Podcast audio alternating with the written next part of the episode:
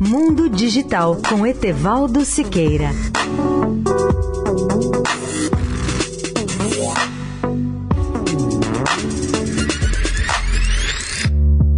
Olá, amigos da Eldorado. Uma semana antes do início desta Copa de Futebol na Rússia, diversos especialistas em computadores fizeram dois tipos de simulações para saber qual é a seleção que tem a maior chance de se tornar campeã do mundo. Eles seguiram métodos e técnicas diferentes. Uma das técnicas adotadas foi analisar as chances de cada país em função das estatísticas das casas de apostas. Essas empresas se baseiam em competentes estatísticos profissionais que analisam os bancos de dados com milhares de informações e a partir daí quantificam as probabilidades de cada seleção. Por essa abordagem, vocês vão ficar felizes. A seleção do Brasil é a favorita para tornar-se mais uma vez campeã do mundo, com uma probabilidade de 16,6%, seguido da Alemanha com 12,8% e em terceiro lugar pela Espanha com 12,5%. Outro método muito mais sofisticado e mais preciso utiliza a inteligência artificial, especialmente a chamada aprendizagem de máquina,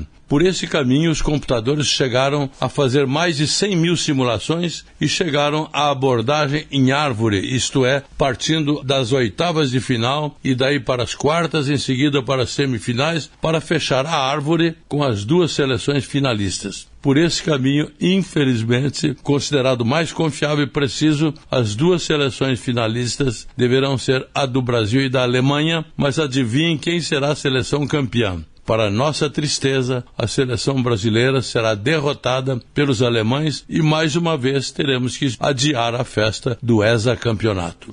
Etevaldo Siqueira, especial para a Rádio Eldorado.